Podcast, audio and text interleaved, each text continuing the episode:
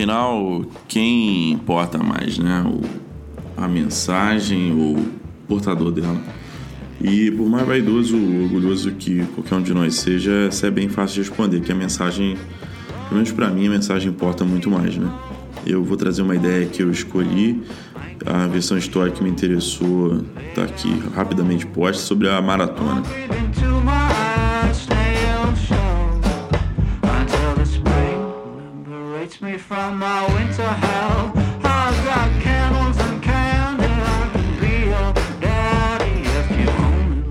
Simplificando, quando as pessoas lembram da origem dessa corrida, não se importam ou não se lembram do nome do corredor, né? Mas da mensagem ou da, da, da mensagem geral, muitos se lembram. Alegrem-se, somos vitoriosos. Era uma, uma corrida para levar uma mensagem. Você não lembra do nome do corredor, você lembra da mensagem e do processo ralado de levar a mensagem por aí.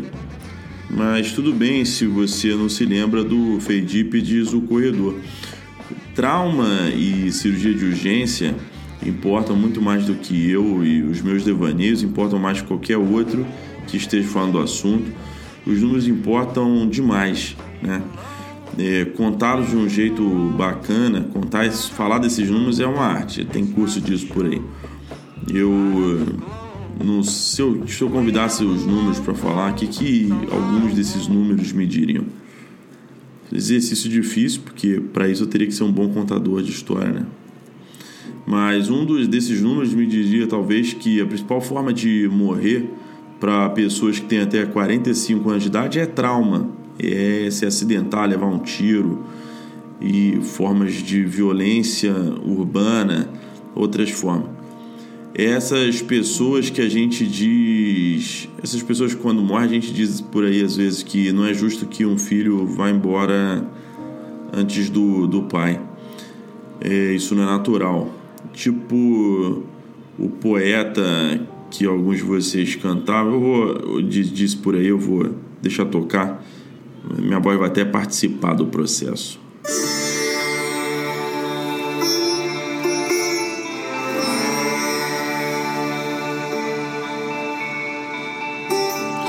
É tão estranho, os bons morrem jovens, assim parece ser. Quando me lembro de você, que acabou indo embora.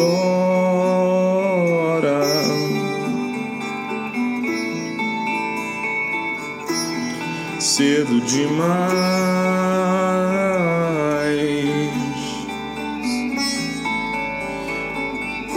É, essa música é bem louca, né?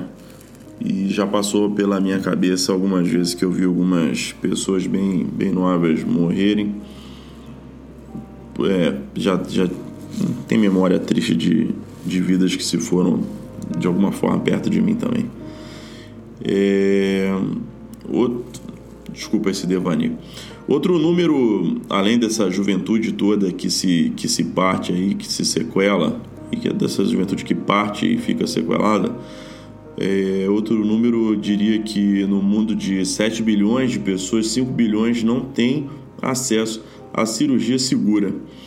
E aí, quando eu digo cirurgia segura, estou falando de, um, de dados de uma publicação, por exemplo, do Lancet de 2015. E, e aí eu vou colocar depois no Instagram é, um link aí, um QR Code com, essa, com algumas referências aí que eu acho que seria interessante que a gente fosse lá. Esse trabalho chama a Lancet Commission on Global Surgery. E o que se diz é que essa segurança é uma condição que. Essa cirurgia segura, né? É uma condição que se alcança apenas quando. E olha isso, hein? Ela só se alcança, alcança quando o doente chega a tempo no hospital, né? Então ele tem que chegar esse tempo na literatura é interpretado como duas horas entre o início do, do problema e a chegada no hospital. E ele chega no hospital que é capaz de ofertar o tratamento necessário. E aqui a gente está falando de recursos humanos, de capacidade de, logística material. Né? E quando ele chega nesse hospital a tempo e com capacidade, ele tem que ser tratado sob os preceitos de segurança mínimo checklists ideais e todos os, todos os cuidados necessários. e num local que ele pode pagar por isso e não ver a sua família arruinada pela conta ou pela interrupção do, do seu trabalho. E é, é muita coisa, né? 5 bilhões de 7 bilhões. O Brasil é um país muito muito muito heterogêneo e essa realidade de não ter acesso pode parecer uma coisa de outro mundo, mas eu conheço alguns mundos aqui no Brasil, tenho certeza que você que está ouvindo também pode conhecer alguns deles, esses mundos aí, onde tudo falta e às vezes você sozinho não consegue resolver as coisas. É só imaginar o cenário de um cirurgião que tem formação adequada sem a presença de um anestesista ou um cirurgião sem a presença de um ortopedista que possa prestar socorro também a esse doente, banco de sangue e todas as coisas que vocês podem imaginar. Acho que é possível que a gente vire a esquina, às vezes, da cidade em que a gente vive e encontre um lugar como esse. E eu não estou precisando falar de São Gabriel da Cachoeira, uma cidade que eu vivi, por exemplo, quando fui tenente do Exército Brasileiro. Né? Se esse tipo de número, né, de pessoas que não alcançam esse tipo de cirurgia segura é um número que me faz pensar em algo, melhorar, tentar mudar as coisas de alguma forma. Quando a gente não consegue mudar o, o ambiente, a gente se muda e aí tenta mudar pessoas ou chamar pessoas junto para mudar e daí ver se a gente consegue dar uma mudada, é uma uma transformada nesse cenário, né? Desculpa a repetição das palavras mudança.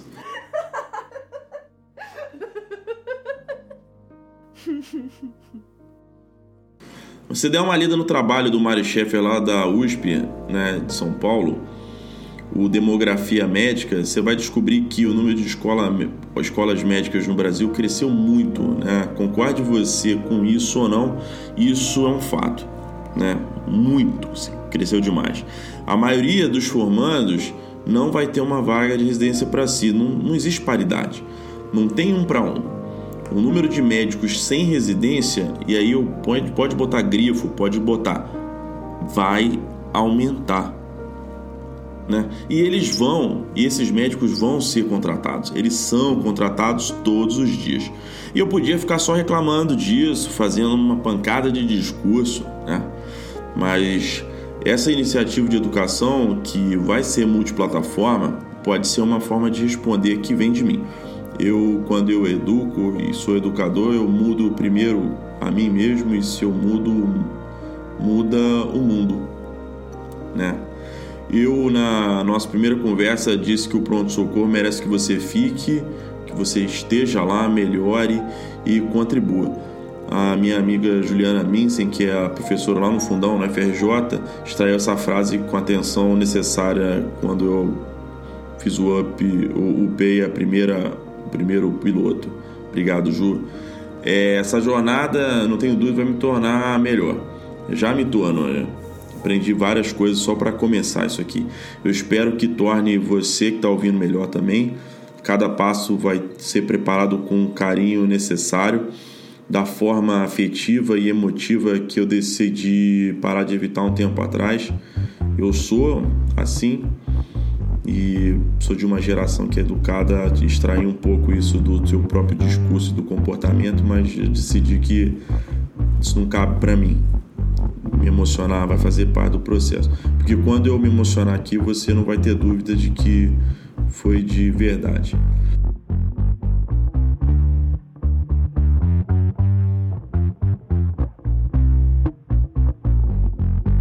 Eu tenho uma metáfora, né? E sobre um tema, assim, eu sou amigo da metáfora, né? Eu acho que quem me conhece de perto sabe que eu sou assim. E a história de andar de mochila dentro do ônibus e mudar de ideia. Você tá lá na frente, sei lá, você quer voltar, você quer ir pro fundo ou vice-versa. É, tá tudo bem mudar de ideia. O que, que não funciona às vezes muito bem é mudar de ideia com a mochila nas costas. Porque quando você faz isso dentro do ônibus e tá com a mochila, na hora que você vira, você vai dar uma bela mochilada em quem tá atrás de você ou do teu lado. E é isso que eu acho que tem acontecido um pouco nesse mundão aí de Instagram, de curso, essas coisas. Tá todo mundo falando que sair do pronto-socorro é evoluir, sair do, você tem que deixar a sua vida de dar plantão, você tem que deixar algumas coisas para trás. E eu, desculpa, eu não concordo e peço desculpa e gostaria muito que você entendesse o que, que eu vou dizer sobre isso.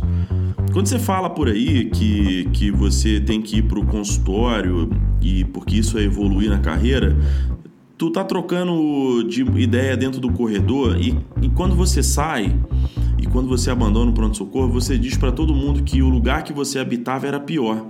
Isso não é legal, né? Então, assim, o pronto-socorro não, é, não é pior nem melhor do que nada, é só um outro lugar, é um outro caminho. Então tá, é legal que você goste de consultório, que você goste de uma vida diferente. E tá tudo bem. Mas não fala para ninguém por aí, e você que tá ouvindo, que ouviu isso de alguém, apaga isso da sua cabeça. Não fala para ninguém que o pronto-socorro é um lugar que tá no andar de baixo de uma vida melhor porque isso não é justo. E sabe com quem que isso não é justo? Não é justo com você, que vai começar eventualmente trabalhando no pronto-socorro, não é justo comigo, que estudei muito sobre o assunto, continuo estudando e gostaria de ser cada vez melhor. E não é justo predominantemente com quem? Com o paciente que chega no pronto-socorro e encontra alguém desinteressado porque acha que aquilo é subvida ou subcarreira. E essa pessoa, quando chega lá, ela te encontra na pior fase da sua vida porque você acha que a próxima fase é melhor. Então, bom, é, qual é a ideia disso aqui? A gente vai tentar trabalhar e vamos tentar trabalhar para que o pronto-socorro melhore, porque a gente tem que melhorar como gente, como profissional, porque sair, sair daqui e se você trocar de ideia tá tudo bem, tá? Tá tudo bem. Mas se você troca de ideia com a mochila nas costas, você fala para todo mundo que você está saindo do pronto-socorro com porque você quer mudar de carreira e melhorar, e melhorar não tá legal. Melhora no consultório, que eu vou melhorar aqui no pronto-socorro. Eu quero que você melhore e quero que a gente melhore junto em cirurgia de urgência. Só não conta para ninguém que isso aqui é pior, porque não é. Porque a vida dá voltas e Gente mal formada no pronto-socorro pode me atender quando eu sofrer algo, pode te atender e pode atender alguém da nossa família. E a gente não sabe quando essas coisas acontecem. Então, essa era uma das razões, essa é uma das grandes razões para que eu fale sobre isso. É, cuidado com a mochilada por aí. É, a estrada de quem está no pronto-socorro pode não ser tão gloriosa ou não pode ser tão, tão chique, cheia de coisas legais mas é uma estrada separada, não compara a nossa estrada com as estradas por aí não. Eu adoro o que vocês fazem por aí, mas no pronto socorro a gente devia estar construindo uma estrada em separado e melhorar aqui dentro. E é por isso que talvez a gente veja tão pouco valor no que tem feito por aí, tá? Era isso que eu tinha para falar hoje. É, na minha próxima conversa com vocês aqui eu vou falar sobre preparedness Vou falar sobre preparação, sobre cursos, sobre coisas que eu acho que a gente tem que fazer para se preparar e para estar tá no pronto-socorro. Para você que vai começar e vai se deparar com casos cirúrgicos, para você que já está aí no início disso tudo e ainda tem algumas dúvidas. E claro que em paralelo você vai encontrar num futuro bem próximo aí coisas interessantes em vídeo e coisas interessantes em outro tipo de produção. Tá? Lá no Instagram você pode encontrar um QR Code com um ou dois, os dois ou três trabalhos que eu citei aqui, né, como bibliografia. É, vamos fazer uma história sobre a mochila. Eu queria agradecer por você estar aqui de verdade. Eu vou adorar o feedback de você que ouviu até aqui. Vem pra cá, sem medo, sem trauma, no trauma, sem trauma nenhum. Eu continuo Rodrigo, idealizador e apresentador desse podcast. A montagem e a direção criativa, roteiro, direção executiva, produção continuam minhas. Tem collab vindo, boa vindo por aí, eu tenho uns bons amigos e gente muito capaz e vocês vão ter que ouvi-los. de todas as especialidades relacionadas ao pronto-socorro. E tem um plano bem legal aí também para fazer um, um, documentário com histórias de pacientes. Tem, uma, tem umas boas ideias aí, eu tenho certeza que vocês vão gostar. A música também, de novo, foi extraída do Epidemic Sound, então é uma pegada um pouco diferente. Eu continuo sem dever os direitos autorais, então minha identidade sonora não se definiu. Recebi umas sugestões, teve uma que foi um troll aí, quase caí de um amigo que mandou um lance meio lado, lado A, lado B, tipo, mas não do Rapa, né? Era um troll eleitoral. Ele quase me fez usar uma trilha que remetia a um candidato.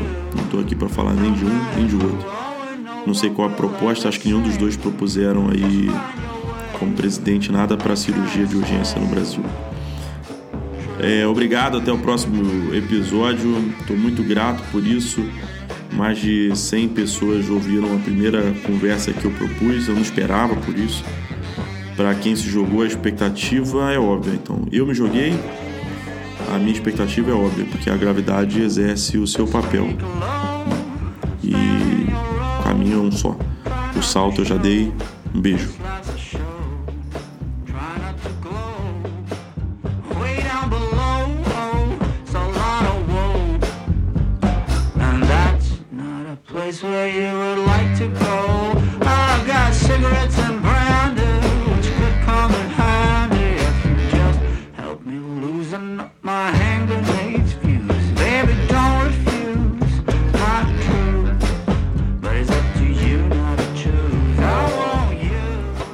Dessa a gente vai estar tá colocando aqui aqueles créditos pós pós pós aquela tela preta subindo letrinha ou colocando uma piada só para os mais pacientes. Era isso. Valeu.